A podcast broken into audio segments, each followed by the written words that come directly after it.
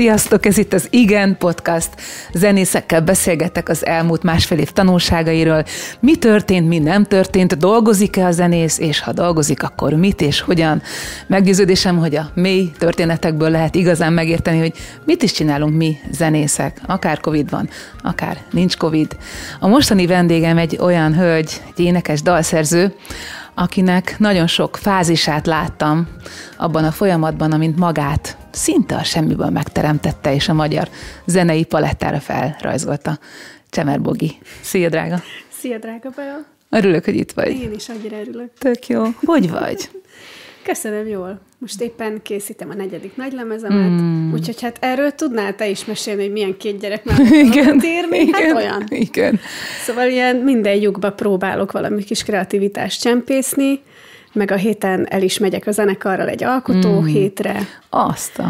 Egy picit egyedül is leszek, mert ők azért nehezebben szervezik össze így a család mellett, de én most megkértem a férjemet, hogy vigye ezt a hetet, úgyhogy remélem, hogy most már kibudjannak a maradék dalok is.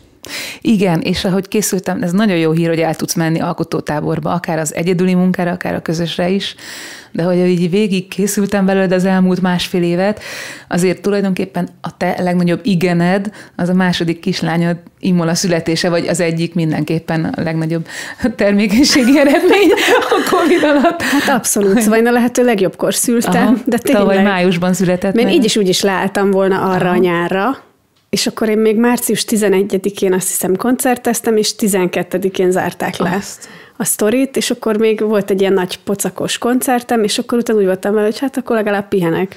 Aha, tehát neked nem is volt akkor ez a sokkoló, mint próbáltuk Nekem nem. Aha.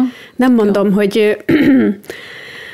zenész vállalkozással olyan hú de magas gyes, gyed jövedelemre teszek szert, de szerencsére van egy férjem, szóval uh-huh. így azért megoldottuk. Bár uh-huh. az eleje sokkoló volt, mert ugye ő is művészember, ő, ő a filmiparban dolgozik, uh-huh. és ugye a forgatásokat is lezárták, meg leállították, tehát volt egy három hónap, amikor így... Mind a kettőtök munkája. Így átgondoltuk, hogy ha valamit csinálni kell, akkor miből faragjunk, hova költözzünk, azt. mit tartsunk meg az addigi életünkből, mit nem. Aztán három hónap után a gyógyszeripar, az élelmiszeripar azért pörgött, ők azért akartak reklámot, nem tudom én, és mm. ugye jöttek be újra a melók mm. a férjemnek, és akkor az úgy meg egy mm. megkönnyebbülés mm. volt. Ami engem ebből megérint az az, hogy ti azonnal elkezdtetek stratégiázni együtt, hogy hova költözzünk. Hát én annyira ki voltam, én nem bírok is tervezési stratégia nélkül Igen, azt ismerem róla, hogy mindig tervezel. Tehát én ilyen nagyon kirakom, hogy mit akarok, Igen. átvizsgálom, Igen. megnézem az elemeket, meg egyébként egy picit a férjem is ilyen, uh-huh. talán azért, mert filmrendező, uh-huh. és, és ő ezeket így nagyon átlátja fölülről. Az filmet, Én meg egy picit ilyen érzelmesebb vagyok, ilyen kitörő, Igen. és akkor ő meg ilyen racionálisabban áll a dolgokhoz, de Aha. mivel én is tervezős vagyok, ami egyébként a művészekre annyira nem jellemző ám, vagy, vagy eddig nem volt jellemző. Ezzel azért szerintem így jól ki tudjuk egészíteni egymást, úgyhogy kerestünk megoldásokat abszolút, hogyha lejjebb kell adni az életszínvonalból, akkor milyen fenét csináljunk. Ez engem nagyon megérint és mondod, hogy a zenészek nem annyira tervező típusok, szerintem ez a régi típusú zenészeknek volt egy ilyen rock and roll fia, el, elkötjük, amit megkeresünk. Biztos ez is van, de szerintem ma van egy új etalon. Egyszer beszélgettem, a, egy, talán emlegettem is neked egy francia koncertszervezővel, aki mesélte, hogy figyelj, ha ott egy fiatal művész aláír, akkor ő maga, a zenész nézi át a jogi szöveget, ő fektet be, tehát ő teljes felelősséggel van benne a munkájában, és a szakmájának nem csak a megírom a és előadom szép szoknyában részét csinálja, hanem a teljes spektrumot átlátja. Én egyre több ilyen alkotóval találkozom. Én is kicsit ilyen vagyok, te is, az előbb itt ült Lábas Viki ebben a fotában, ő is. Szerintem nagyon sokan azért kézbe vették a sorsukat több oldalról is, és ez szerintem rád mindig is jellemző volt. És ami, amit én most hallok, hogy azonnal megoldási stratégiák De felé, nem tudtam aludni, felé. tehát azért Aha. engem szorongatott ez a hír, Aha. meg hogy úristen, mi lesz velünk. Aha. Tehát én addig nem nyugodtam meg, amíg nem találtunk valamilyen megoldást. Aha. És volt egy áterv, és akkor utána elkezdett bejönni a meló. De te ugye babáztál, tehát hogy Bálinnak Hát én ennek a, a kellős közepén Aha, szültem szültél. gyakorlatilag Aha. egy második gyereket, ilyen prima szüléssel. De, de tényleg Isten jó. jó. Úgyhogy nekem az úgy lekötötte az energiáimat, Igen. tudod, és utána, hogy a megélhetés is megoldódott, vagy stabilizálódott, vagy visszarendeződött uh-huh. az eredeti medrébe, úgy azért nyugodtan tudtam babázni. Uh-huh. Meg az is jó volt, hogy én a lenkénél, a nagylányomnál annyira nem tudtam nyugodtan, mert az volt bennem, hogy úristen, lemaradok valamiről, Fél. ott kell lennem, koncertek, úristen. Most olyan jó volt, hogy hát senki se koncertezik. Most nyugodtan megtettem, hogy vígan szoptatok. Ez milyen jó. És meg is tettem, szóval. Ez milyen jó, hogy ilyen legalizáltak a kiszállásodat. Igen, Egyébként igen tényleg teljesen, az. Ugyanez volt az én második gyerekemnél, bár ott nem volt Covid, csak gondoltam, hogy hát most már 40 évesen megtehettem. Hogy ja. A Grillus Vili felhívott, és azt mondta nekem, hogy megteheted, bár mondom, ezt a Vili mondja, aki nálam 25 évvel régebb óta van a szakmában, akkor biztos lát valamit, amit én nem. Hát megtehetem, és akkor kiszálltam. Igen, mert szerintem ezt egy civil ember nem annyira tudja, hogy ez a zeneipar, ez mennyire ilyen versenycentrikus uh-huh. szerintem. Tehát itt van egy folyamatos uh-huh életben maradás, mm. ú, villantani kell, még egy ilyet, még egy mm. olyat, gyerünk már, új klip. Tehát, hogy nagyon nehéz így leállni, és azt mondani, hogy ó, majd valami lesz. De mintha ez változott volna benned az Imola után. Tehát, Egyébként hogy, igen, változott. Hogy, mert én például ezt tudom neked mondani. Neked is? Hogy korral ez úgy csökken ez a versenyszellem, tehát hogy én, én most már azt érzem, hogy én egyedül magammal versenyzek, meg a saját ötleteimmel, mert mindenkinek jut hely. És igen, igen. A... Egyébként én is most így ezt érzem. Azt, amit mondasz, hogy Ezt a lenkénél volt igen. még. Annyira emlékszem, hogy néztem meg, ugye beszéltünk is többször a lenkédén, hogy mész és viszed be a stúdióba, itt a Pannoniába, és dolgoztál, és addig a babysitter, vagy a, nem tudom, az unoka hugod vigyáz a lenkére. Tehát a lenke, lenke nagyon pici korától te belekezdtél egy új lemezbe. Igen, igen. És, na, ez és ezt nagyon... így végig asszisztálta kőkeményen. Na, ez, ez, ez is teljesen párhuzamos velünk. Annyira emlékszem ezekre a fotókra, meg azokra a hangulatokra, hogy így... És tehát ő nagyon hozzá van szokva, hogy színpadon lát, Egyébként nagyon kreatív, tehát e- egész nap előadásokat tart nekem, Komolyan? énekel, mm. kitalál dolgokat, mm. és le kell ülni, meg kell nézni. Az Imola meg még nem látott énekelni. Tehát ez viszont egy tök érdekes dolog, hogy ő azt se tudja, hogy én mi a francot csinálok. Tehát ez nagyon érdekes lesz, ha eljön egy koncertemre. Igen. Nem tudom, hogy mit fog azzal kezdeni, hogy, hogy én ott ülök, Aha. és énekelek, és nem jöhet oda. Aha. Ez izgi lesz, nem tudom. Igen, ilyen, ilyen teljesen hasonló a dinamika a lányaim között nekem is.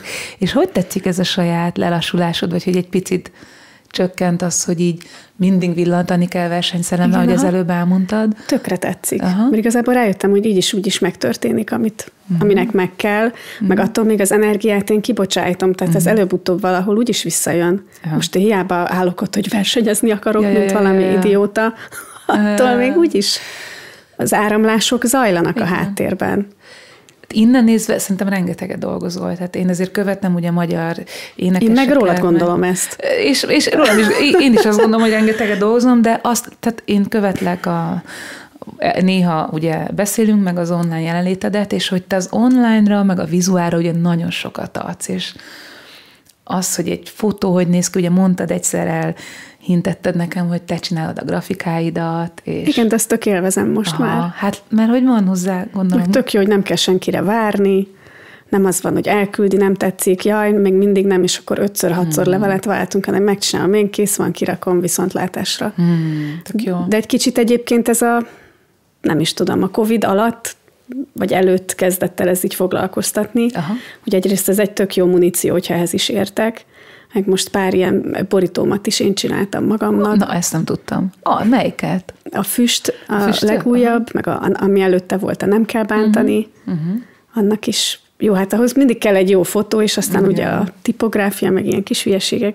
De én ezt tök A tipográfia mi egy szakma amúgy, de hogy De nem biztos, hogy ám annyira, tehát ha ezt megnéz egy grafikus, lehet, hogy azt mondja, hogy több gagyi, de nekem tetszik, és élvezem. Hát, hát de tök jó, tehát valahol meg el kell indulni ez, és kicsit nekem ez is oda megy vissza, hogy te szerintem tényleg nagyon sok oldalról körbe járod ezt a szakmát, tehát ahogy mi csak beszélgetünk néha arról, hogy ki legyen a menedzser, hogy van a booking, mi a következő lépés, hogy kell építkezni, tehát hogy szerintem te az a típusú modern zenész van, vagy aki tényleg nagyon nagy felelősséggel a szakmáját így körbeveszi, körbenézi minden oldalról, minden fázisát, megnézi, persze érzem rajtad néha, hogy, hogy ez is sok, mint amit Egyébként magamon. igen.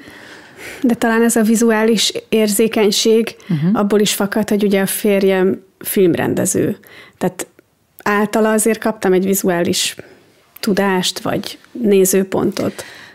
És akkor vele ezeket tök jól meg lehet beszélni, meg tök jól, tehát én emiatt kicsit máshogy is állok például a klipforgatásokhoz Igen. is. Tudod, így onthatnám magamból az ilyen tök egyszerű klippeket, de hogy én erre is nagyon sok energiát, időt és pénzt költök, hogy tényleg megtaláljak egy kreatív rendezőt, Igen hogy akkor ez legyen ilyen művészi alkotás, ne csak az legyen, hogy fölvesszük, ahogy tátogok, és akkor üzé az a klip. Mert abból lehetne csinálni évi tizet. Low budgetben, igen. De így évi kettőt igen. tudok, szóval. Igen, igen, igen. Ez milyen érdekes, és ugye te a parfümmel robbantál be tulajdonképpen a magyar köztudatban, ami egy olyan klip, ami nemzetközileg is nagyon nagyot ment, ugye élőben photoshopoltak téged, ami egy nagyon nagy, nagyon nagy polémia általában a világban, hogy hogy is nézünk ki mi filmen, és az ugye egy nemzetközi hírnevet is csinált neked, tehát onnantól már nyilván az is egy ilyen mérce volt Egyébként abszolút. A... Tehát azután már nem csinálhatsz. Nem csinálsz ö... tátogósat. Igen, igen. Aki itt a kamerákat kezeli, ővel is csináltunk már úgy klippet, ez igent is ő jegyzi, hogy tényleg a költségvetés negyedéből, amit normál költségvetésnek gondolunk, szóval, hogy ugye amikor tátogós videóklipet emlegetsz, akkor azért arra is gondolok, hogy milyen források vannak most számunkra elérhető ként, vagy az elérhető, hon, honnan szerzünk pénzt a klipre, és én nagyon sok rendezővel találkoztam, hogy figyelj, mi ingyen dolgozunk, mi csak az eszközöket, az, azért kérünk pénzt, amiért mi fizetünk, tehát hogy elképesztő ilyen összjáték van szerintem igen, ebben igen. a szcénában. Itt is dolgoztál most a, a füstön, nőkkel dolgoztál igen, együtt igen. több szempontból is. Ugye Szilágyi Fanni rendezte a klippedet. Milyen élmény volt ez a legújabb szinglőt, ha most így... Hát nagyon jó volt, hogy a Covid után egyrészt, hogy kicsit így visszatérhettem az énekesnői uh-huh. teendőimhez, uh-huh. azt, hogy én a Fannival azért egyrészt van egy nagyon régi ismerettségünk uh-huh. a gimnáziumból, nagyon uh-huh. szeretem, ahogy ő lát engem, uh-huh. tök máshogy lát, mint mondjuk a férjem, vagy férfi uh-huh. rendezők. Uh-huh. Sokkal ilyen romantikusabb oldalamat igen, tudja belőlem igen. kihozni. Ö, és nagyon jó hangulatba telt. Kicsit az eső bárnyékolta, de azt is megugrottuk. Szóval én úgy élveztem. Én hagytam, hogy ő kitaláljon mindent, és én meg megcsináltam, amiket kért, szóval Jó. nem nagyon avatkoztam, meg Rá, szóltam bele. Rábíztad ma. Mikor forgattátok ezt? Most nyár? Ö, május elején május, talán. Aha. Tehát akkor már azért ki, éppen kidugtuk a fejünket így a, ebből a furcsa egy évből.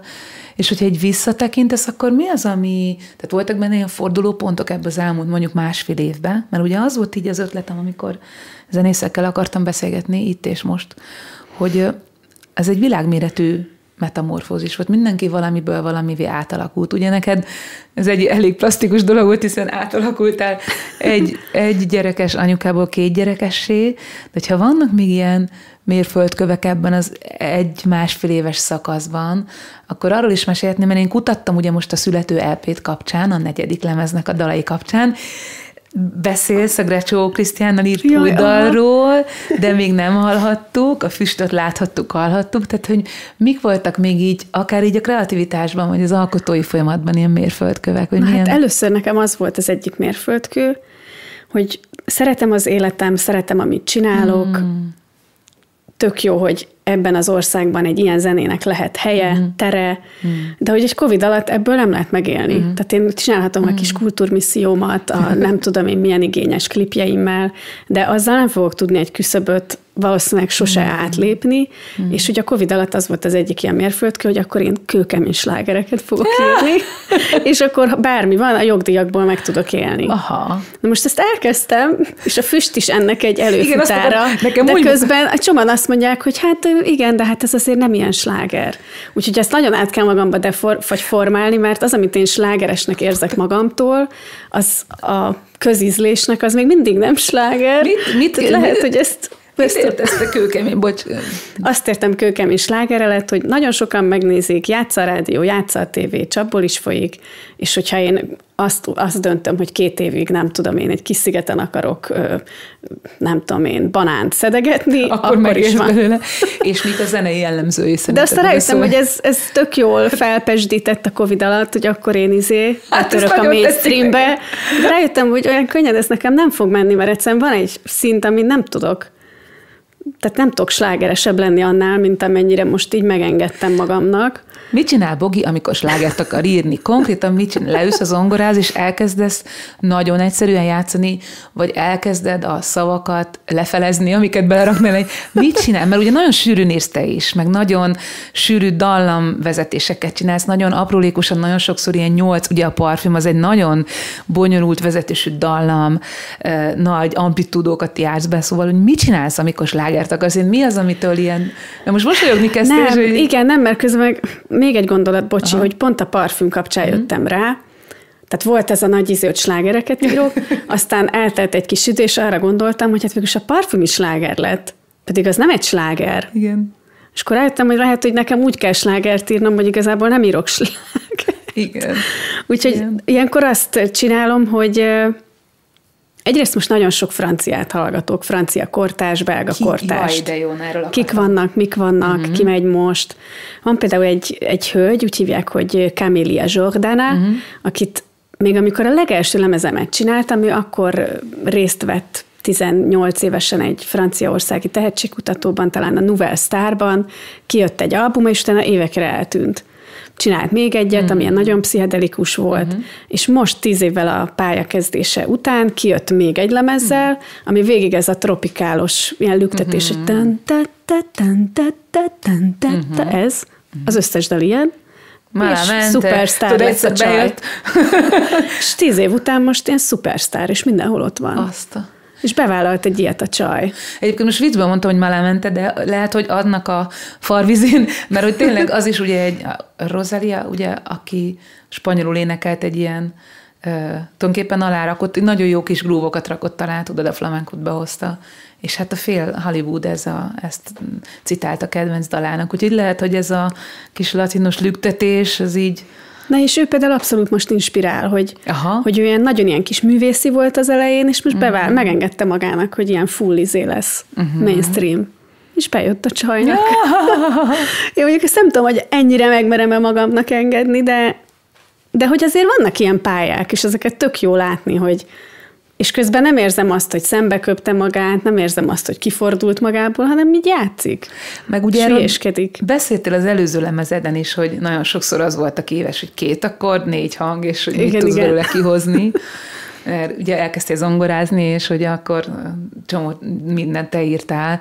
Ez nagyon érdekes nekem, mert közben pedig van egy, benned egy nagyon igényes irodalmi szál, tehát hogy ugye együtt dolgozok Grecsó Krisztiánnal, Kemény Zsófival, aki az előbb jegyzett Füstnek a szövegét írta, ugye a magvetővel közösen egy irodalmi est szalont, egy sorozatot csináltál pont a Covid előtti évben, igen, jól igen. emlékszem, aminek aztán az irodalmi estek egy ilyen folytatása lett az online térben is, szóval a másik oldalról pedig ugye nagyon igényesen állsz hozzá a szöveghez, a dalszöveghez, a jelentéshez, amivel magad táplálod, én ez egy picit tudom, hogy mit olvasol, meg erről is elég sokat posztolsz, az meg pont ennek az ellentéte. Én azt gondolom, hogy ez összegyúrható vagy, szóval nem kell erőszakot venni, csak azért kérdeztem, hogy alkotóilag mit csinálsz, hogy kiveszed a félsz a szavak felét, vagy lecsökkented az eszközt. ilyen dallam. Aha. Lecsökkentem az eszközt, Aha. és próbálok mindig olyan dallamot, ami egy kicsit más, mint amit megszoktál. Uh-huh. Uh-huh. És nem nagyon szeretek olyan irányokba menni, amit uh-huh. már hallottam. Uh-huh. De azért benne tartok egy nagyon-nagyon érzékeny balanszírozással, uh-huh. ilyen szokványos meneteket Kis, is, de tutira beleteszek valami kis félhangot oda, ahova nem számítanál uh-huh. rá, meg a ritmikát, tehát azt nagyon jól fogalmaztat, hogy én nagyon szeretem ezeket a sűrű igen. szövegeket, igen, igen, igen. Most egyébként pont a Grecsóval írtunk egy közös dalt, ott például ezt elengedtem. Amire már nagyon kíváncsiak vagyunk, mert nagyon jó lett szerintem. Mikor fog kijönni? Oh, hát ezt még nem tudom, de még ez itt tervezés alatt van, de Aha. tényleg az volt, hogy a, a Grecsó Krisztián meghívtam egy ilyen magvetős uh-huh. sorozatra, amiről már, amire már utaltál, ahol így elsőre. Uh-huh. Tök jó volt az összhang. Mind, nevettünk, sírtunk, katarzis, tehát minden, amit akarsz. Ez nem, nem nehéz És akkor utána mondtam a Krisztiának, hogy tök jó lenne, jött egy-két fellépés, uh-huh. ahova így megkérdeztem, hogy nem jönne el velem. Uh-huh. És ráért, szívesen jött, és tényleg az van, hogy hogy talán az, hogy van egy ilyen sors közösségünk, hogy ő egy ilyen parasztilét, én ez a munkás, Igen. ez a tök alulról, Igen. azt se tudjuk, hogy mi az a művészvilág, és még mindig pislogunk ő is, meg én is, hogy úristen, hova kerültünk. De, De hogy ő közben ezt tökre értékeli, én is tökre mm. értékelem, tehát tök sok ilyen közös pont van, meg nagyon-nagyon jó a kommunikáció vele, mm. és megkértem akkor, hogy nem lenne kedve nekem írni dalszöveget erre a lemezre, meg hogy akkor énekeljük együtt. És nagyon-nagyon lelkes volt, én átküldtem egy énektémát, ilyen nanana, egy-két szó összetételt benne hagytam, többek között azt is, hogy a messziről jött ember, és, ez és ő ezt, ez a címe, Aha. és ezt megtartotta. Ezt kérdezni, de jó. És és nagyon aranyos volt, mert ő tökre izgult a stúdiózáson, mert ugye hát ő abban van, hogy ő író, oké, okay, hogy zenél. Közben gitározik, meg énekel. Meg énekel, igen. de hogy azért ezt a szakmát nem tudja úgy, és nyilván egy stúdió éneklés előtt, hát én is minden bajom lenne, mm-hmm. ha úgy mhm. mennék oda, hogy na tessék, énekelje már. és, és akkor uh.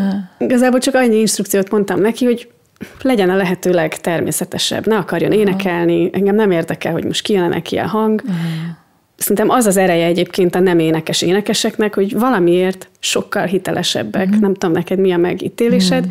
de általában egy énekes gondolkodás az az, hogy énekelni akarok, egy író, meg egy nem, tehát egy úgy művészember, hogy nem énekesnek, mm. meg az a szándéka, hogy meséljen.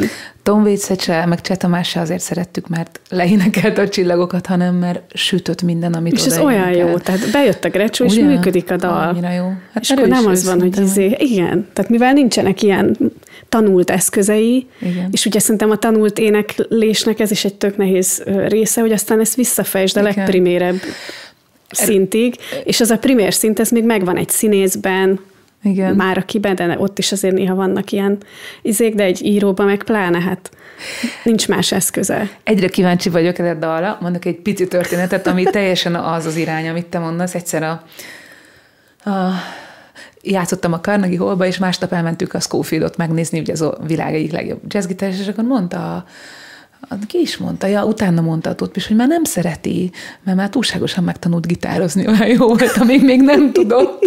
Hogy ez, ez olyan, olyan érdekes. Hogy van egy ilyen érintetlensége. Ez az egyik, amit mondani akartam, a másik, hogy tényleg erről arról már nekem is meséltél, meg láttam a posztokat is, és hogy az én kérdésem az, hogy a cím körül, ugye, mert azt tanultam, hogy a cím körül jó kérdések tudnak megszületni, izgalmas kérdések a hallgatóban, a mindenkori hallgatóban, hogy ki ez az ember, milyen messziről jött, és vajon hova tart, és hogy azt, amit ő hozott a messziből, azt most itt tudta-e egybeolvasztani egy egységi. Nekem ezek a kérdéseim. Tök jók. Ez, Jaj, jó, erre szól. Jaj, erre jó. szól. Király. Meg arról szól, hogy te is egy messziről jött mm, ember vagy, meg mindenki egy messziről jött ember a maga kis útján, az mm. élet útján. Úgyhogy a Krisztián egy nap múlva küldött egy olyan szöveget, Aztán hogy tudod, így minden ritmika a helyén. Szabad belőle hallani egy sort, vagy tudsz belőle, vagy mennyire hát van benned? Tudok. De csak, hogyha nem spoilerezed el, meg ez úgy szerintem utána fog jó, jó. Hát ilyesmi a verze, hogy Messziről jött ember, bármit mondhat, messziről jött vágyak, rólad szólnak, benned élnek ők, a mindent ismerők, bent. Ilyesmik. Hmm. Igen, ez például az Ez a is egy olyan, amiben így igen. Ilyet azért nem mindig raknak be Igen, egy popdalba, de nekem úgy izgi. Meg ez, ez olyan... visszatérve a dallamalkotási Igen. kis ö, eszközeimre. Mm, és akkor ilyen tehát egy ehhez szerintem ehhez mindenki fog tudni kapcsolódni, szóval ez nem egy ilyen elvetemült téma. Meg egy kicsit akár a Krisztián is írhatta volna ezt a sort, mert hogy ő, hát ő mellettem elfér. Igen, csak hogy ez a, ez a te képed, ez a messziről jött ember, és hogy ez ja. ilyen tök érdekesen találkoztok ti együtt. Hogy, hát ő azt mondta, hogy, hogy ez, ez zseni, hogy igen. de ezt, ezt meghallotta, igen. megtartotta is ez a cím. Van az író. Szóval van egy ilyen érdekes igen. kapcsolódás vele, meg egyébként azt is megfigyeltem, hogy úgy általában egy íróval, ugye elég sok íróval találkoztam igen. az elmúlt három évenben, és tényleg azon így egyből tudok beszélgetni. Mm. De például zenészekkel nem mindig érzem ezt. Mm. Tehát veled igen, mm. mit tudom én a lábas Vikivel is, de van, ahol olyan óriási intellektuális szakadékot érzek, hogy így fényévekre vagyunk egymástól. Uh-huh. És mondjuk pont ez az íróközeg nekem azért is nagyon imponál, mert ott, ott tudok beszélgetni normálisat emberekkel. Uh-huh. És hogy így tökre egy nyelvet beszélünk. Értem ezt. És most ezt így érted? Persze, és most kicsit triggerellek még mielőtt a közös imádottunkra, Kemény Zsófira rátérnénk, mert mind a ketten imádjuk. De hogy ez azért nagyon érdekes, amit mondasz számomra, mert ugye közben törekszel egy sláger, és akkor azért kérdeztem, hogy mi a kőkemény sláger, hogy mit kell Boginak csinálni ahhoz, hogy emberek, kedvesek, légy szíves, kommenteljetek a videó alatt, hogy Boginak milyen, milyen ilyen ötleteket adjunk a kőkemény sláger megszületésére. Egyébként a kőkemény sláger az, ami befut valahogy. De Lehet, hogy a befuttatáson van a hangsúly, nem is a dal. Ebben is van szerzésen. valami, igen, meg van egy ilyen mag, ami, ami ami szerintem működik, és ezt itt visszakötök az előző gondolatomra, hogy mondod, hogy az írókkal tudsz beszélgetni, és van egy olyan intellektes közeg, amiben te otthonosan mozogsz. És ezt én is értem. Ugyanakkor most nemrég gondolkodtam azon, vagy ez a gondolat így előkerült, hogy a kommunikáció, a kapcsolódásnak az eredménye az mindig az, amit a másik hall. És hogy ezt kivetítjük a közönségre, akkor én nekem, mint kommunikátornak, nem az a célom, hogy nekem van valami a fejemben, és azt mindenképpen odarakjam, hanem rájuk hangolódni, megnézni, hogy ők hol vannak, miben vannak, és hagyni, hogy belőlük az így természetes módon előtörőn, hogy ez az, parfüm, az élet illata, aha, hogy ez milyen szép kép, tehát hogy így hogy valahogy őket hagyni rájönni arra, hogy aha, ez egy sláger. Azzal együtt igazad hogy a befuttatás, mint zeneipari technika, az nem, mellő, nem mellőzendő, de hogy így picit most csak ez jutott eszembe, hogy ez a kettősség, amit hallok benned, hogy egyrészt ugye Jó, az ez egy nagyon felé... tudatos hallgató kell. Aha. Tehát a parfüm se futott volna át, ha erről nem mondják, nem mondják azt külföldről, hogy ez milyen jó. Mint ahogy Bartok se futott volna át, hogyha Sándor Emma nem beszéli tele a budapesti szalonokat, tehát ez a promóció. Nagyon durva. Igen, igen. Igen, és, és az... akkor már rá tudsz nézni, úgyhogy ja, hogy ez egy értékes dolog, és még ő is ezt mondja, meg a Jancsi is, akkor tényleg az, Persze. és akkor előbb-utóbb elhiszed. Hát erről Barabási László megírta a Képlet című könyvét, hogy ezeken hálózatok, meg ja, ja, el ja. kell hinteni, meg azért picit rá kell érezni arra, hogy mi van most a világban, de hogy csak így neked akarom ezt így most jött egy ilyen ötlet, take it or leave it, hogy uh-huh. ez a fajta, hogyha hogyha a slágert írunk, egyébként a hangkiselemet is érdemes elolvasni, a Sorrentói narancsfák közt az egyik kedvenc tanulmányom tőle, még a néprajzon kellett olvasni az egyetemen, hogy mitől sláger a sláger. Persze van ez, hogy egyszerű, meg lebutít, meg olcsósít, meg lakossági, és ha ezt ilyen kicsit fifikásabb módon nézzük meg, hogy mi van, ha beleérzünk abba, hogy mire kíváncsiak most az emberek, és azt, azt ilyen Ismerni kell a néplelket. A néplelket, és mondom. közben bogisan, tehát hogy és közben autentikusan megfogni abból valamit, ami kapcsolódik, vagy ami engem érdekel, és valószínűleg őket is érdekelheti, Igen. és így beleérezni, és hagyni, hogy ez így így a megértés az valahogy így belőlük kijöjjön. Nem tudom, most ezt csak improvizálok, annak mentén, De amit mondasz. ez, csak... ez a trükk amúgy, ez az út. És én se, tud, tehát én se a, a híres slágereimről vagyok annyira ismert, vég, de közben belefut, tegnap is belefutottam nem tudom hány emberbe, akik a szabadont friss dalként hivatkozták, 13-ban írtam, hm. Tehát hét évvel később vannak emberek, akiknek ez egy ilyen... Ez most lesz új. Az most lesz új, és most... Ez most érdekes. Most Igen. tudod bennük valami kivirágozni, szóval, hogy az is lehet, hogy neked még a, a régi dalaidban is van, van, van potenciál. Igen, igen. Hogy ez egy nagyon érdekes kérdés. Viszont Kemény Zsófi annyira szeretem, és annyira örültem, hogy együtt dolgoztatok vele, ugye gondolom őt is egy ilyen magvető estre hívtad meg. Igen, vagy... meg ő már a harmadik nagy lemezemre is írt uh-huh. dalszövegeket, és akkor őt is elkezdtem így hívogatni ilyen irodalmi estekre, uh-huh. ami nem csak a magvető kávézó, hanem egyéb mm, fesztiválok, nem tudom én. Úgyhogy ő meg azért izgi nagyon, mert egy tízessel pont előttem van, Igen. ő még nagyon másban van. És nagy szájú közben? Nagy szájú, de közben azért ilyen szorongóbb is, mint én. Tehát szerintem így tök jót hozunk ki egymásból. Úgyhogy ezek ilyen nagyon jó kis együttműködések. Most a Szabó Annával volt egy az ördögkatlanon. Jaj, de jó. Az de... Anna megint egy, ő meg egy tízessel fölöttem van. Tehát ő meg megint egy tök más karakter, és tényleg ő az egyetlen, aki így, így zavarba tud hozni. Mm. Mert hogy egyébként ezeket az esteket általában én irányítom, mm. és az van, amit én így földobok, azt elkapja valaki valahogy. Mm. Na de az Anna, ő úgy viselkedik egy ilyen zenés irodalmi esten, hogy tessék, akkor kapd el, Bogi. Anna. Jaj, bocs. Igen. Én is elkaptam, most gyere, kapd el te is, és néha úgy meglepett, hogy mondom, de jó. Mi lesz ebből? És őt nem kérted de... hogy írjon egy szöveget? De majd lehet megfogom őt is. Szerintem ő örömmel. Nagyon jókat ír. Nagyon, nagyon. Meg is zenésítettem neki is egy versét, azt, az is elhangzott ott most a fesztiválon. Meg egy nagyon más karakter, tehát vele beszélgetni, az olyan, hogy hát igen, Arany János is azt mondta, de amikor József Attilának a 1900, és mindenre van valami idézetet, nagyon durva agya van, és mindeközben tényleg egy ilyen erdélyi, nem tudom én, fejedelemségnő, vagy nem tudom. igen, igen. Úgyhogy ilyen, ugye tök jó a kontraszt igen. vele is a színpadon, de közben meg tök jó a harmónia. Szóval ezt a zenés irodalmi estet, ezt most imádom, tehát ez annyira föltölt, meg annyira más típusú koncentrációt, felkészülést igényel, mint mondjuk egy bogi koncert, uh-huh.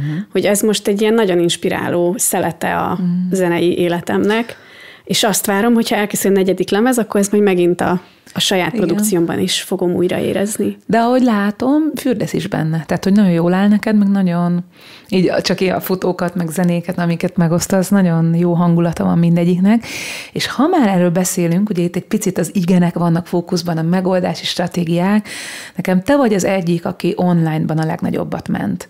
Ugye te mögé raktál egy stratégiát, azt nem tudom mennyire tudjátok, de hogy neked három produkciód is futott, online koncert. Még a mai napig meg lehet venni. Ó, a mai napig. Ha valaki otthon ó, meg akarja nézni. Akkor mondd már el mind a háromnak így a történeti témát, ugye az egyik pont az irodalmi est, és hogy szerintem ez egy nagyon korszerű lépés volt, és talán közülünk... És annyira sajnáltam, hogy ebbe így nem álltak bele jobban a zenészek. Igen, szóval kevesen lépték meg ezt, és azért is akartam, hogy beszélgessünk erről, hogy mi kellett hozzá?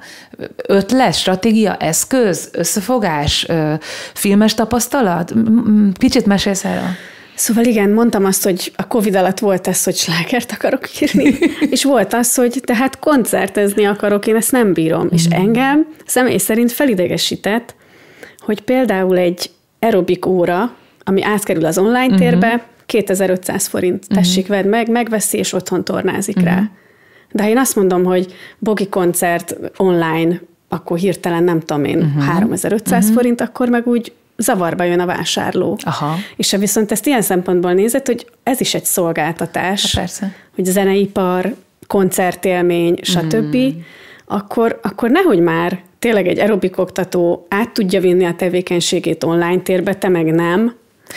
Mesélj. És ettől így teljesen összezavarodtam, és a munkatársam, akivel akkoriban dolgoztam, nagyon napra kész volt a színházi verkekben. Na, ezt akartam És a színház pont. olyan szinten összefogott ebben az időszakban, hogy tényleg voltak olyan teltházak állítólag, ahol ilyen tízszeres hasznot uh-huh. tudtak csinálni, mert tízszer annyi ember mm. megvette, mint amennyi befért volna valójában mm. a színházterembe. És azt a munkatársam valamilyen egyéb munka miatt erre rálátott, mm. és elkezdett utána menni. Aztán. És akkor beavászkodtunk egy-két ilyen színházas online felületre, például az Elszínházban uh-huh. még mindig fönt van egy francia sanzonestem, meg a Grecsó Krisztiánnál fönn van, és elérhető és megvásárolható egy online zenés irodalmi estünk. Grecsó Krisztián és a Bogi Produkció online irodalmi estje még mindig megvásárolt a hány forintért? 1500 vagy 1500 ilyen. forintért? És a sanzones? Az is. Az is. 1500 forintért. Hát, hogy ez ilyen... Kb. nevetséges, a kifli kerül annyiba egy hétre. Tehát, Egyébként igen. Ö... Na és akkor az a lényeg, hogy ezen a színházas vonalon elkezdtünk gondolkodni, hogyha a színházat szerető és támogató emberek online is kifizetnek 5-6 ezer forintot simán, akkor nincs az az Isten, hogy egy koncertért ne fizessen, uh-huh. csak egy picit át kell állítani az uh-huh. agyát. Mert ugye a zeneiparnak az a rákfenéje, hogy rengetegszer adjuk ingyen a tartalmat. Igen. Nem csak online, hanem a valóságban is. Ingyenes városi napok, falusi napok. Hát nem Tele tudom, a YouTube hol. mindennel. Tehát, igen, tehát hogy nagyon nehéz. Igen, tehát igazából elkényeztettük őket, igen, ez az igazság. Igen. És akkor én egy ilyen hadjáratba kezdtem, ilyen edukáló posztokat Aha, írtam, igen. hogy értsék meg, bla bla bla, nem tudom én és úgy tűnt, hogy tényleg jön velem a közönségem. Mm. Most nem mondom, hogy ebből meg tudtam volna mm. élni, ha ez mondjuk még föntart, mm. de lehet, hogy mivel csak három volt, ez még annyira talán nem is referenciaértékű, mm. mint hogyha mondjuk egy 15-20-an túl lennék, mert mm. akkor látnám, hogy mi van, de bármilyen zenész kolléga, aki megnézi ezt az adást, nyugodtan keressen meg, ha szeretne ilyet, és akkor elmondom, hogy hogy lehet ezt úgy megvalósítani, hogy ne költsd el a gatyád a felvételre, mm de hogy érdemes legyen tartalmat készíteni, és hogy mégis minőségi legyen, és tudjál vele keresni is. Annyira jó, hogy ezt elmondod, Bogi, tehát, hogy én nekem az közben az is megy itt a fejembe, hogy, és hogy ez egy saját gyártású produkció volt mind a három esetben, tehát, hogy... Hát nagyon izgultunk amúgy, hogy van-e értelme, megveszi-e bárki, megnézi-e bárki. És én is tőled de... tanácsot annak igen, idején, igen. tehát, hogy ti ebben előbbre jártatok, lehet, hogy talán a férjeddel a, a filmes világban való tapasztaltságotok miatt is, vagy azért, mert a kollégád a színházi világba belelátott, de aztán én is láttam, hogy Mácsai Palival voltunk egy kerekasztalban online, hogy ott tényleg volt egy összefogás, és nincs kint a YouTube-on a színházi Igen. felvételek összessége, vagy a színházi darabok összessége, és a színház talán egy fizetőképesebb közeg, vagy ez csak egy, igen, igen. Ez csak egy mondás? Te, mert neked konkrétan a számokról is volt tapasztalatod, hogy... Hát szerintem egy, nem csak, hogy fizet, inkább egy tudatosabb kultúrafogyasztó ember. Uh-huh. Tehát nem az van, hogy megveszi az ezer forintos jegyet a nem tudom én melyik sörsátorba is aha, aha, közben azért aha. megy oda, hogy egy egészen más típusú szórakozást keressen, hanem aki színházba jár, az egy nagyon tudatos ember szerintem. Hmm. Akkor azt úgy kiszámolja, hogy vesz egy bérletet, uh-huh. akkor tudja, hogy neki az havi, nem tudom én, tízezer forintjába uh-huh. lesz, és ő ott hmm. minőséget akar, és, és ő tényleg azért megy, hogy kulturálódjon. A zenében meg nagyon sokszor nem így állnak ez az emberek, hogy én azért járok koncertre, mert kulturál, kulturálódni akarok, talán a jazz meg a komoly zenében igen, de a könnyű zenében ez inkább a bulizás és a Hawaii DJ rock and rollról szól, ami szerintem nagyon jó és fontos, de hogy tök jó lenne, ha lenne egy ilyen minőségi zenére érzékeny közönség is, és szerintem van.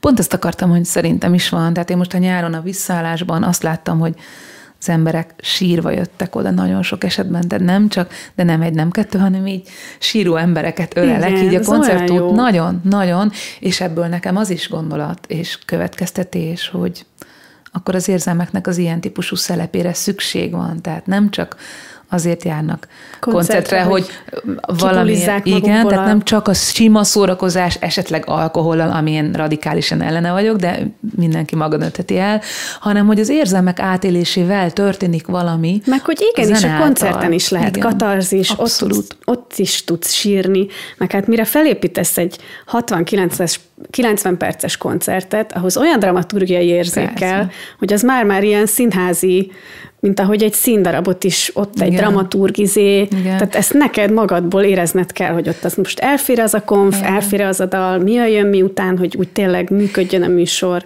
És ugyanezt kell online is, nem? Tehát, hogy amikor te online esteket szerkesztettél, akkor ismervén téged, meg a te szerkesztői igényességedet, akkor gondolom ki volt mérve centire, hogy miután mi jön, hát és megmérték. igen, a konfokat is kitaláltam, ja, mert ott azért nem lehet hülyéskedni. Hát az a koncert fele. Ez kőkemény, mert ez olyan gyakorlatilag, én arra jöttem rá, hogy hogy nagyon sok zenésztől ezt hallottam, hogy de hát ez online nem lehet, ez nem uh-huh, működik. Uh-huh. Nagyon sok embernél, az, még a szakmán belül is Igen. ellenállásba ütközött. Én meg azt mondtam, hogy erre, hogy figyelj, hát egy rádiós műsorvezető látja az embereket, akikhez beszél. Egy főműsoridő show műsorban látja a műsorvezető a tévénézőket, baromira nem. Tehát ez igazából egy ilyen kattanás, hogy, hogy eldöntsd azt, hogy igen, most valaki otthon ül, és ezt fogja nézni, és te attól még közvetíted a tartalmat, csak van egy kamera, amin az átmegy. Hmm. És nekem ez a gondolat nagyon-nagyon sokat segített, sőt, tovább megyek, az éneklésem ebben az időben ilyen magas hmm. szintet ugrott. Hmm. Mert hogy amiatt, hogy stúdió körülmények között kellett énekelnem, egyrészt uh, tudtam, hogy itt most nincs mese, tehát itt nem, itt nem is tehát itt nem az, mint egy élő koncerten, hogy úgy valahogy elsikálódik a térbe. Tehát lett egy ilyen belső hallásom, meg igényességem, meg az, hogy, hogy ez megtanított arra, hogy akármilyen körülmény van, tudjak adni, és tudjak énekelni. Mm. És én emlékszem rá, hogy az első három lemezemnél a stúdiózás, ezt te is tudod, hogy ez egy teljesen más műfaj, tehát ott befeszülsz, nem jön ki, úristen, hát ezt koncerten így elénekeltem, itt meg azt se tudom, mi van. Egyszerre kép és hang, Igen. jól kell kinézni, és jól kell énekelni. Hát ez egy baromi nagy stressz, és ez, ebben a három koncertben én tök sokat fejlődtem, mert mm, rájöttem, hogy, hogy nekem így is úgy is adnom kell. Mm. És ez nem egy jogos és valid mm. állítás a zenészektől, hogy de hát nekem kell a közönség. Igen. De hát van közönség, haver, mm. csak ott ül a kamera mögött. Annyira, Érted ezt? Annyira nagyon fontos, hogy erről beszélünk. Szerintem annyira izgalmas Persze. volt, hogy hogy tényleg az van, hogy most úgy azt érzem, hogy tök maga biztosan tudok énekelni, mm. anélkül, hogy látnám, hogy csillogó szemekkel néznek, mert valójában mm. ez fals. Mm. Tehát te csak akkor tudsz énekelni, ha valaki csillogó szemmel néz, akkor hmm. menjél haza gyakorolni, szóval érted? Ezzel valami nem oké szerintem, hogy Meg van egy ilyen elvárásunk. Is mondod, hát igen, hogy ez egy ő tudja belőled kiváltani, hogy jó paszba legyél. Nem az lenne a cél, hogy te magadból kiváltsd, hogy ha én most ki akarom nyitni a szívem, akkor kinyitom és énekelek. Hmm. Ezt így reális neked? Teljesen, teljesen. Én mondjuk már, ne, én egy picit függetlenedtem már így a közönségtől, szerintem már előtte is, sőt, egy egészen érdekes introverzión mentem keresztül az elmúlt másfél évben, de ez nagyon-nagyon örömmel hallom, amit mondasz. Az e, több szempontból azért is, hogy érdemes volt csinálni, vagy érdemes lesz, mert ki tudja, mi jön még meg az, hogy neked ebből például ilyen művészeti hasznod is volt, hogy a, az énekléssel való viszonyod és minőséged az egy nagyot tudott ugrani, ez is az igenek közé tartozik nekem. Ez tök jó hallani, Bogi, és az nagyon jó, hogy így elmondod, és hallom benne az edukatív hevességet. Hát és... Igen, mert engem annyira emlékszem, hogy elmentem a Petőfi Rádióba, és ott a Boros Csabával csináltam Aha. egy interjút, és ő teljesen ki volt akadva, hogy de hát közönség nélkül nem születik meg az élmény, hát ott kell lenni. Aha. És akkor olyan nehezen ment át, hogy oké, okay, nyilván az egy semmihez nem hasonlítható euforikus élmény, amikor Igen. találkozol a közönséggel, és van egy közös vibe és áramlás is, az egy ilyen real-time, valós dolog, de hogy ezt miért lehetne megteremteni? Szerintem ez... Főleg, hogy egyre jobban megyünk az online-ba, Igen. tehát... Részben generációs, részben műfai, tehát hogyha most a republikot nézem, ők tudod, ő, e, ők ebben szocializálódtak, és én is Generációs is különbség Csabit tök jól ismerem, tehát hogy ő tényleg ő egy ilyen impulzív és ember. nem lehetett meggyőzni erről, de semmilyen szinten nem ment, tehát bármit mondtam, aztán le is tettem róla, mert rájöttem, hogy ez egy, egyrészt ez egy generációs különbség. Meg az meg az ő igaza. Tehát, az hogy az abba, ő igaza, az tehát most felesleges, hogy csak olyan jó lett volna, kicsit így elgondolkodik ennek a valid ságán, mert szerintem van benne érvényes Aha. dolog ebben a a másik meg, ha mondjuk Storyban. én például elgondolkodtam, hogy most pénteken a Morcsiba játszik a parkban, hogy elmenjek el. És aztán rájöttem, hogy nekem a, a, a Dive Deep albumhoz nem kötődik koncertélmény, sőt elmentem a még létező Petőfi csarnokba, és nagyon szar volt a koncert, és meghallgattam, itt hazajöttem, és beraktam, és beraktam a, a Judy Cukével a Blue Chart, mert azzal sokkal jobban szól, és néztem most pénteken a parkban vannak, és elképzeltem, amint én ott vagyok a tömegbe, vagy hallom, vagy nem, lett falon nézem a közepes. Tehát, hogy így van egy olyan, hogy mi egy csomó zenét már, most így a generációs igen, különbségre igen. kapcsolódom, hogy egy csomó zenét mi eleve így képen kaptunk meg, vagy digitálisan kaptunk meg, és én nekem átsüt, átsüt pont a jebbát mutogattam most itt a stábnak, a Mark Ronsonnal, a Tell me baby, hogy is van? Á, nem jut eszembe. Várj, másik dram. Don't you leave me lonely tonight, cause I won't forgive you. Na mindegy, majd megcsináljuk jól. De ha már így nyelveken szólunk, most erről így eszembe jutott az a téma, amit amúgy is akartam neked ajánlani. Ugye te francia tanár is vagy. És hát, nagyon már jó. voltam, ja. Már voltál, vagy akár lehetsz is De bármikor. is gondolkoztam, hogyha hogy újra fra... kéne tanítanom, akkor nagyon fel kéne kötni a gatyámat. Aha, hát szerintem De... aktiválnád az egyébként. Ja passzív tudásodat. De most inkább éneket tanítanék szívesen amúgy. És tanítasz? Nem, úgyhogy hát, ha megnézitek és jelentkeztek. Lehet jönni Bogihoz énekelni. A, viszont a francia nyelv az ott van benned, ugye az első albumottól kezdve neked ez egy ilyen statement, hogy te angolul is, franciául is és magyarul is énekelsz, meg ugye, ahogy ez is ilyen közös szál bennünk, hogy van egy ilyen frankofónia az életünkben, te is éltél Párizsban, és jársz ki oda rendszeresen, hogy a francia nyelvről nem tettél le, mondott, hogy francia előadókat hallgatsz, hogy van ez most? Hogy van ez most Az az igazság, hogy én imádom a francia uh-huh. zenét. Tehát uh-huh. szerintem egyrészt a nép, tehát a dallam kincse, azt szerintem olyan szinten karakteres, uh-huh. és megjegyezhető ebben az európai uh-huh. népek. Jó, tudom, hogy te azért sokkal több népzenét ismersz, uh-huh. Balkán, mit tudom én, de hogy azért mit tudom én, egy habanéra. Uh-huh csak hogy ilyen mondjuk opera mhm, példák, uh-huh, vagy nem tudom én is. Ennek van egy lecsapódása a mai uh-huh. kortárs francia és belga popban, uh-huh. amitől ilyen tök izgalmas popzenéjük van, sehova nem uh-huh. tudom sorolni. Tehát nem, nem egy ilyen németes, kemény, szögletes. Okay. A brit az ugye, az, az úgyis ugye nagyon-nagyon jó, igen, de nagyon igen. ilyen amerikai már. És a francia meg egy ilyen, nem is tudom, ilyen kis cuki, elegáns, tehát valami tök érdekes dallamvezetések, amiket úgy nem csinálnál, mert, mert nem a te dallamkincsed. Hmm. És én egyébként én ezzel szórakozok, hogy ezt a dallam formálást azért próbálom magyar nyelvre átrakni, lehet, hogy azért nincsenek olyan nagy sikereim, nem tudom. Hát lehet, hogy ott de, lesznek. De nekem ez annyira izgi. Hmm. Szóval én ezt imádom. És most is például, akiről meséltem neked, ez a Camelia Jordana, Igen. ez egy olyan csaj, hogy fölmegy egy farmerba, kispólóba, és imádod. Hmm. És a franciák ezt még mindig tudják, hogy ott, ott nincsenek ilyen mű, műnők, hanem ott ilyen nagyon true, egyszerű, valós csajok az előadók. Mint például Zaz is, aki Igen. előtt énekeltél ugye a parkban. És ezek a sztárok, uh-huh. nem az ilyen izé felfújt uh-huh. szájú, nem tudom én, ö, hanem ilyen tök hétköznapi emberek, és ez nekem annyira tetszik amúgy. Hmm. Hogy ez úgy megvan bennük. Kik vannak még ugye egy időben, Zászt is sokat hallgattál, de ki nem hallgatott Zászt egy időben, hiszen itt volt köztünk. Kik vannak még, amik, akiket hallgatsz, Francia? Hát most van egy belga ö, nő, vagy egy fiatal lány, aki tavaly minden díjat megnyert. Igen. Ez az Angel, Angel nevű, igen. tehát ez azért most már nagyon híres lett, így a, a Dua Lipa igen, igen. duettjével, meg a, uh-huh. igen, a testvérével meg reppelnek. Igen. Akkor ő hozzád is eljutott, akkor igen. Az a, van, van, van egy Vianney nevű fiú, uh-huh. aki igen. ilyen francia Ed Sheeran uh-huh. nekem. Uh-huh. Uh-huh akkor, akit én most nagyon szeretek, van egy ilyen Noé Pressov nevű, mm, valószínűleg ilyen, ilyen lengyel bevándorlóknak mm, a francia leszármazottja, vagy, vagy aha, mindegy, aha. jó? Szóval vannak tök jók, és itt még mindig tök fontos a storytelling, mm-hmm.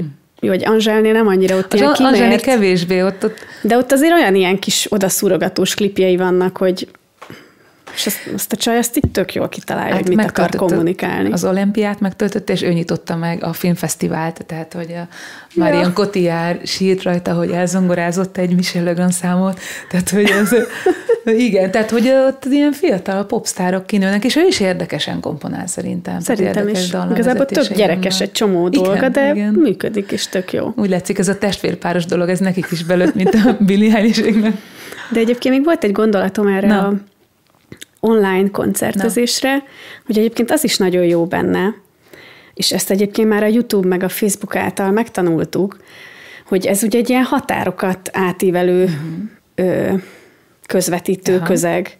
Tehát, hogy hiába vagy magyar, simán lehet Igen. azt, hogy meghallgatják Mexikóban a dalodat. Igen. Na és például egy online koncertezésnél is főleg ha olyan zenét játszol, ami mondjuk nemzetközi többnyelvű, akkor Aha. nem csak egy magyar piacra lősz, hanem már megveheti a brit rajongód, Aha. a brazil rajongód, de nem tudom én ki a jegyet.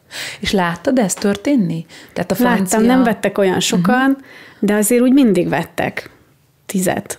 Aminek én tök örültem. Igen. Máskülönben ő nem jutnál a koncertemre. Igen. És amúgy még azt is tovább lehetne vinni, hogy ugye adunk élő koncerteket, és oda eljutni, hogy te az élő koncert mondjuk csak egy példa, mondjuk 5000 forint, de streameled mondjuk három kamerával, amit élőbe vágsz, és az meg 1500 is mm-hmm. otthonról nézheted. Tök És akkor már is megvan, hogy kétféleképpen is tudod értékesíteni Igen. azt a azt a produktumot, amit létrehozol. Tök jó stratégia, és láttalak ez elején próbálni YouTube-on is ment egyszerre, Facebookon is, itt, ott így sikerült a minőség, úgy sikerült a minőség, tehát én követtem ugye mindannyian, vagy legalábbis én is elkezdtem csinálni, hogy ú, bejelentkezek, mert a közönség. Te nagyon sokat live voltál. Az például. elején nagyon, tehát hat hetet én is végignyomtam, aztán... Tök durva volt. Aztán elfáradtam, tehát... Nem csodálom. De az, az engem is meglepett, hogy úristen, erre ennyire nagy szükség van, tehát lett volna egy kalákás koncert, ami természetesen elmaradt március végén, és itthon felöltöztem, és lenyomtam a repertoárt, így a magam örömére, és akkor így, így nagyon szerette a közönség, meg mindig, minden, mindenfélét énekeltem, aztán rájöttem, hogy ez így nem fenntartható, meg azért minőséget kell csinálni, és aztán egyébként nagyon bölcsen szerintem a hajós is megírta, hogy és egyébként lehet csöndben is maradni, tehát az is opció, pont azért, amit mondasz, hogy ne telítsük túl a, még a YouTube-ot ilyen-olyan minőségű zenei Meg annyira videókkal. legyünk már, hogy mondjam, mi ez a szó? Nem is az, hogy büszkék, Méltóság. Annyi, annyira legyen már igen méltóságunk, hogy érted, hogyha egy, egy bármilyen, most hogy mondjam, mondtam ezt a példát, hogy aerobik edző. Tehát ha ő megmondja azt, hogy gyere velem tovább, de akkor ez online is ennyibe kerül, uh-huh. akkor ennyire legyen már bennünk egy tartás, hogy akkor mi sem adjuk ingyen. Egy picit váratlanul érte szerintem ez a, tehát amúgy a zeneipart, egyrészt, hogy ezt át lehet tenni online-a, másrészt meg szerintem Abszolút ez nem vették át, szerintem nem, a zeneipar ebből teljesen kivonult, ami szerintem tök gáz, nem, na jó, nem csak, Mondd hogy ki, gáz, mondd, de, de, tök gáz, hanem tök is. nagy baj. Igen. Hát a Meg színház úgy összefogott. Igen. Mi meg itt izé, egyik itt okoskodik, másik ott, és akkor így széthullott az egész. Én így kalózkodtam egyedül, Aha, úgy érezted, hogy egyedül vagy? Hát igen. Aha. De azért sokak, tehát mi is dumáltunk erről, tehát sok tapasztalatod volt, amilyen nekünk nem, a jegyárakról, értékesítési stratégiákról, e például, amit mondtál, hogy kétféleképpen streameled, majd koncertbe odadod, tehát hogy mások nem fordultak hozzátok, vagy nem kerestél te meg Nem, embereket? egyszerűen olyan szinten az a közvélekedés szakmán Aha. belül is, hogy ezt csak élőbe lehet, Aha. hogy ezt nagyon nehéz ezt a fajta gondolkodást átvinni, de egyébként még a Farkasházi Réka csinált Réka ilyet, csinált, igen. ugye zene, az, a gyerek zenekarával, Igen.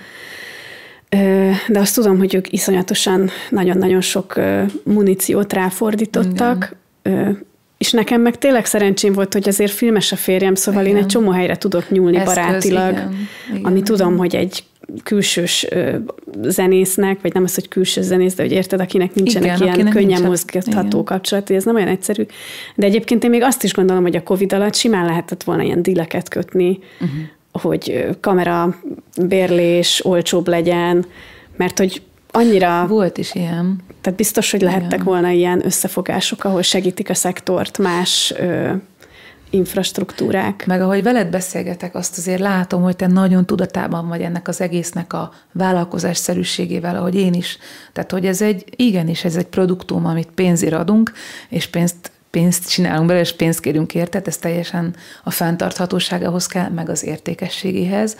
És ugye erről jutott eszembe az is, hogy te is mondtad, hogy dolgoztál együtt cégekkel, tehát hogy a cégeknek is most az valahol probléma volt a, a home office alatt, hogy hogy jön, hogy lesz majd kultúra. Tehát hiába hagytok karácsonyra műpa koncertjét, egy, ha nincs műpa koncert, tehát akkor menjen be a kultúra, akkor rendeljetek online koncertet. Tehát, hogy ez is egy lehetséges út így üzletileg, hogy a cégek vásárolnak online koncerteket. Szerintem itt-ott ez is elindult, de hazudnék, ha azt mondanám, hogy teljesen képbe vagyok, hogy mi történt ezzel kapcsolatosan. Szerintem aki kicsit is értelmes és utána járt, és feldolgozta, hogy tényleg a zeneipar az gyakorlatilag a nullával egyelő volt ebben az időszakban, és kicsit is tudatos kultúrafogyasztó, azt, azt megértette, és igenis próbálta maga eszközeivel segíteni.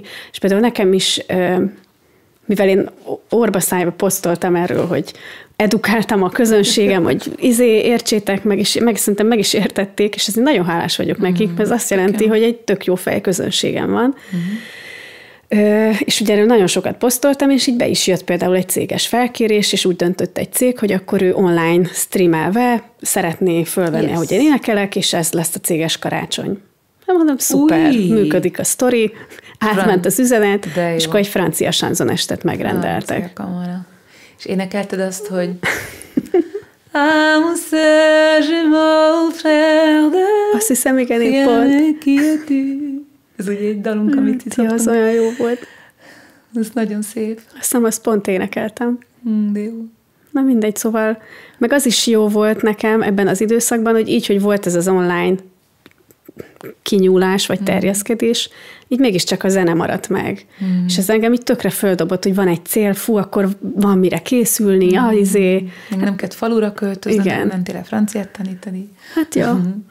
És milyen volt visszaállni? Tehát azért elkezdődött Nagyon durva a... volt. Na milyen volt? Hát olyan volt, hogy ugye én babáztam. Ja, Most igen. ez tényleg nagyon profánul hangzik, de szoptattam, játszottam, pelenka, Nagyon egy kis játszótér, egy kis izé, azért meg kell etetni őket, jó, tehát nagyjából ez. Én ezt imádtam, tök jó volt, de nagyon durva volt így, tessék, most már koncertezhetsz Mm. másfél év után.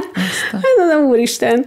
És az volt, hogy annyira egyrészt nagyon jó élmény volt, és annyira visszamentem ilyen kis csitribe, uh-huh. és úgy kivirágoztam, uh-huh. és így napokig így repdestem otthon, hogy mondom, én nem is tudtam, hogy tudok ilyen lenni. Tehát így elfelejtettem, tudod, hogy van egy ilyen oldalam, mert én így otthon már így bele Anya. izéltem ebbe az anya, meg izé, feleség, sztoriba, és így hazajött egy ilyen kis 16 éves csitri. Úgyhogy két hétig boldogítottam a családomat. De jó. Mikor Szóval kezdted? durva Júniusban már? volt nekem. Aha, mikor kezdtél újra? Június? Nyár elején? Vagy tavasszal? Ő május. Május. És emlékszel az első? Hát emlékszem. Hol volt? Ő, szerintem ki, nem, Veszprémbe volt. Veszprém. Ott Hangilla? is azt éreztem, hogy végre felveszem a szép ruhámat, uh. izé, hogy van valahova, ahova így készülök. Hmm. Ezek annyira mindennapjaim része voltak, Igen. vagy ezek a tevékenységek, Igen. és tök furi volt, hogy nem, mert Egyébként én egyébként a civilben nem vagyok ilyen. Tehát én így nem készülődök, nem öltözködök, gyorsan fölveszek valamit, haladjunk, mm. menjünk. Tehát én egy nagyon praktikus nő vagyok, és ugye én ezeknél a koncerteknél élem meg azt, hogy akkor... Um... Szépek vagyunk, ugye mondom én, hogy közben ez azért És az ez látszik, pedig hozzád az ember nagyon, nőiességéhez. Nagyon. Föl, meg szerintem a performancehoz is, tehát ja. jól, jól érdemes. Jól Na de hogy én ezt a nőcis oldalamat, ja. ezt abszolút így élem ki, mert uh-huh. amúgy a hétköznapokban én egy ilyen nagyon natúr, uh-huh. praktikus nő vagyok. Főleg egy kisgyerekkel, de az, azt a játékot gondoltam én ki neked is, ugye te is írsz szövegeket, meg dalokat, hogy ha az elmúlt másfél évnek egy ilyen dalcímet adnál, az elmúlt másfél évet, mint dalt, születő dalt tekintenéd, ezt az egész anyagot, ami történt benne, babástól, online koncertestől, francia, angol, magyar nyelvestől, mi lenne az a dalcím, ami így felmerül benned, és amíg gondolkodsz, még mondok egy gondolatot, hogy én azt tanultam, ez az egyik ilyen első songwriting kurzuson volt, amit elvégeztem, hogy a, először a címmel érdekes kezdeni, vagy érdemes kezdeni. Tökre egyetértek. Ez a messziről jött embernél ugyanez. Igen, pont ezt mondtad el. Ja. És felt, feltenni körülötte kérdéseket, amit itt az előbb meg is csináltam élőben veled, hogy milyen kérdéseket szeretnél, hogy a hallgató feltegyen a, a cím körül, ha jön valami. De ha csak a cím jön, akkor az is jó, vagy csak a körül Az elmúlt másfél ah. év. Onnantól, hogy Fú. holnaptól otthon kell maradni, maszkotával nincs koncert, és... Hm. Nyugodtan improvizálj, nem kell tökéletes Egyébként nem, az, hogyha most az, amiben vagyok most, Aha. és nagyon nehéz másfél évre egy szót ráalkotni. Igen, igen, vagy egy De most ugye azt mondanám, hogy, és ez nagyon snob lesz, mert franciául mondom, Mond franciául. De most az lenne, hogy fragile. Hmm, azaz. Törékeny. Törékeny. Ó. Most ezt mondanám. Én... De gondolkodok, hogy a másfél évet hmm. milyen szó fedné le. Hmm. De hát lehet, hogy valami gyerekes, gyerekekkel kapcsolatos. Hmm. Azért itt nagyon-nagyon babáztam. Babáztál, amiben szintén van törékenység. Igen, meg, meg ez egy teljesen más szintje az anyaságomnak. Hmm. Nem tudom, hogy neked milyen élmény Persze, volt. Én azt érzem, hogy így most lettem anya. Uh-huh. Nekem is volt ilyen. Neked is volt ilyen? Is. Hogy eddig ilyen kis izé, mm. kis csitri voltam, és mm. most meg anya vagyok, és kész. Nekem nagyon tetszik, visszalépek a dalcíme, de nekem nagyon tetszik a törékeny. A fragile. és az én kérdésem az lenne, hogy mi törik össze, ki törik össze, mitől törik össze. Törik? Szóval írjak belőle egy jó kis dalt. Szerintem írjál. Jó. Ez volt a leg... És azért érdekes, amit mondtál, mert amikor bejöttél itt a kapun, akkor ez volt az első szó, ami az eszembe jut. Mikor rád néztem, Tényleg? törékeny. Aha. Úgyhogy Szeretlek te. Őrült nő személy. Én meg nagyon szép dalszerzést kívánok neked, és nagyon áldott törékenységet. Köszönöm. Köszönöm, hogy itt voltál. Köszönjük, hogy itt voltatok velünk. Ez volt az Igen Podcast.